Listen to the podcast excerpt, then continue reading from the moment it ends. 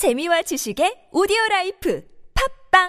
안녕하세요. 동물돋보기입니다. 지구 표면의 약 70%가량을 차지하고 있는 바다. 인간들이 발을 디디며 살 수 있는 30%의 육지에서도 아직 우리가 모르는 많은 생물들이 존재하고 신기한 생물들이 많이 살고 있는데 그보다 더 넓은 바다 속에는 어떤 더 다양한 생물들이 살고 있을까요? 오늘의 주인공은 독특한 생김새와 더불어 세계에서 가장 빠른 물고기로 알려져 있는 녀석입니다. 이들을 잡는 어부들은 이들의 독특한 무언가에 목숨을 잃을 수도 있기에 각별한 신경을 써야 하는데요. 마치 총의 대검을 착검한 것과 같이 날카롭고 긴 부리를 가지고 있기 때문입니다. 이 부리를 이용해 천적인 상어는 물론 심지어 사람까지 죽인 전적이 있는 그들. 물속을 가르며 상대의 목숨을 노리는 바다의 검객. 오늘의 동물돋보기 시작합니다. 동물돋보기 줌인. 오늘의 주인공은 도새치와 그의 친척들인 황새치, 청새치, 백새치 등 새치류 물고기들입니다. 앞서 소개해드린 것과 같이 도새치는 세계에서 가장 빠른 물고기로 바다의 치타라는 별명을 가지고 있습니다. 평균 1.7에서 2.3m에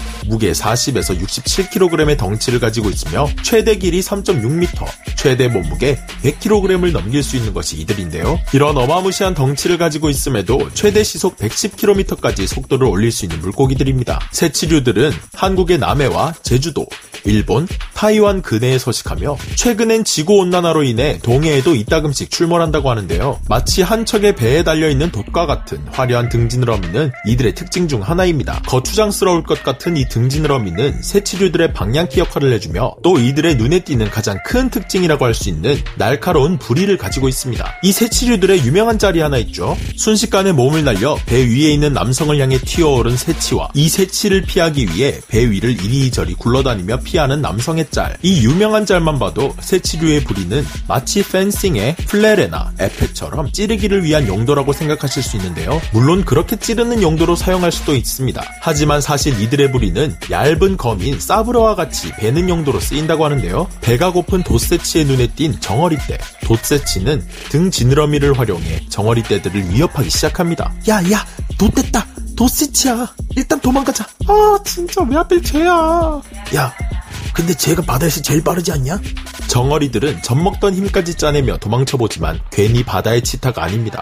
얼마 못 가 따라잡힌 정어리들은 빠르게 다음 계획을 실행하는데요. 일단 뭉쳐! 뭉쳐서 한 마리처럼 행동해!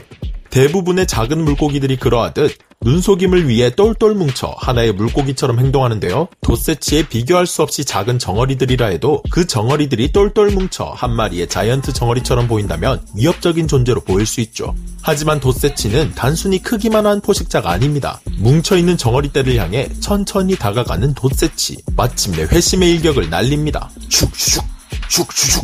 1초에 6.2m를 가르는 도새치의 부리. 이들의 부리에는 마치 칼처럼 좌우로 날카로운 날이 서 있습니다. 엄청난 속도로 도새치의 부리가 정어리떼를 가르는 순간 이를 피할 수 없었던 정어리들은 비늘이 뜯겨져 나가는 등 부상을 당해 무리에서 분리되며 이 분리된 것들을 순식간에 먹어치웁니다. 우리가 물놀이를 할 때 팔이나 다리를 움직이는 것이 얼마나 힘든가를 생각해보신다면 돛새치의 힘이 어느 정도인지 조금은 상상해보실 수 있으실 텐데요. 이들의 힘과 스피드와 더불어 먹이를 찾는 가장 중요한 역할을 하는 건 이들의 월등한 동체 시력입니다. 이들의 뇌와 눈 안에는 특별한 발열기관이 있는데요. 이 발열기관에서 따뜻한 혈액을 눈에 공급해 온도를 올려 전방 그리고 위쪽을 보는 동체 시력을 강화시킬 수 있습니다. 이렇게 강화된 이들의 눈에 보이는 정어리떼들은 마치 영화 속 장면처럼 슬로우 모션이 걸리듯 보여지는 것이죠. 뛰어난 신체 능력과 무기를 가지고 태어난 새치류. 작은 물고기들은 성에 차지 않았는지 이들은 결국 사고를 치고야 마는데요. 돛새치의 친척벌인 청새치가 자신들의 천적인 상어를 공격하는 사태가 벌어진 것입니다. 청새치 하면 떠오르는 소설이나 영화가 있으시죠? 바로 해밍웨이의 노인과 바다에 등장하는 거대 물고기가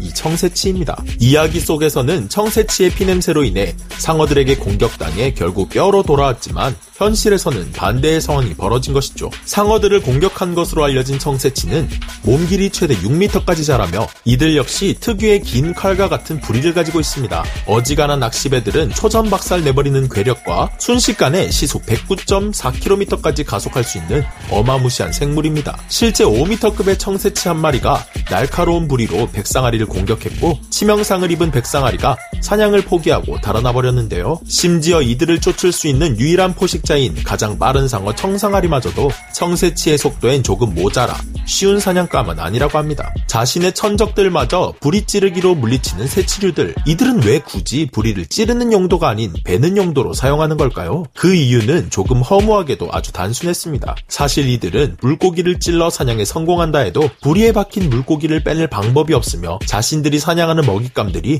배기만으로도 충분히 사냥이 가능하기 때문입니다. 이들은 자신이 위험하다고 느낄 땐 언제 어디서 날아올라 날카로운 부리로 찌를 수도 있으니 언제나 주의가 필요합니다. 지금까지의 돛새치와 청새치들의 모습으로도 충분히 신선한 충격을 줬지만 새치류의 끝판왕은 따로 있었는데요. 자신의 부리를 방어의 수단을 넘어서 공격의 수단으로 사용하기 시작한 황새치입니다. 위의 청새치가 백상아리를 공격한 것은 자신을 방어하기 위함이었다면 황새치들은 경쟁자들을 물리치기 위한 공격의 수단으로 사용한다는 증거가 발견되었다고 합니다. 오스트리아 빈 대학의 한 생물학자는 황새치와 큰눈 환도상어의 충돌 증거를 분석했는데요. 리비아 해안에서 죽은 채 발견된 환도상어가 그 연구 대상이었다고 합니다. 길이 4.45m의 암컷 환도상어의 사체에는 폭 8cm, 높이 5cm의 구멍만이 발견됐는데요. 그 구멍 속에서 30cm의 부러진 황새치 부리가 발견된 것이 이 연구의 시작이었습니다. 부러진 부리를 토대로 몸길이 2.8에서 3.1m의 황새치의 부리인 것으로 추정했으며 둘은 같은 먹이를 먹다가 우발적인 충돌이 일어났거나 황새치가 자신의 먹이 자원을 지키기 위해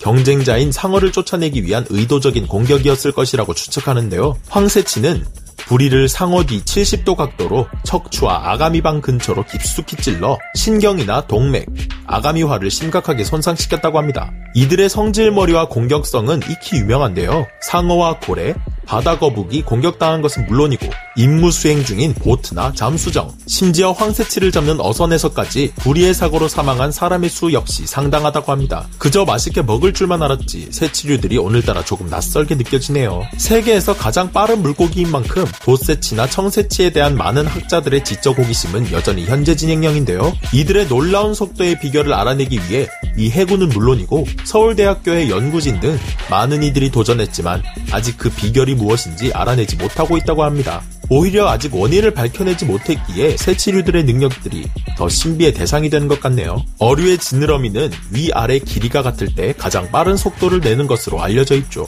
꼬리 지느러미와 몸 길이에 비해 굉장히 날씬한 유선형의 체형은 최대한 물의 저항을 줄여줍니다. 바닷속 가장 빠른 동물이 되기까지 속도를 위해 필요한 모든 것을 갖춘 새치류. 인간의 기술력으로도 흉내내는 것이 불가능할 정도의 속도를 가진 경이로운 사냥꾼인 이들이지만 현재 녹새치와 백새치 등은 멸종위기종에서도 취약계층에 속한다고 합니다. 주로 참치 무한리필집에 가면 볼 수 있는 하얀 회가 이 녹새치와 백새치라고 하는데요. 적어도 멸종위기종들이 진짜 멸종되는 사태를 막기 위해 최소한의 조치가 필요한 때인 것 같습니다. 그럼 저는 다음 시간에 다시 돌아오겠습니다. 감사합니다. 동물돋보기 줌 아웃.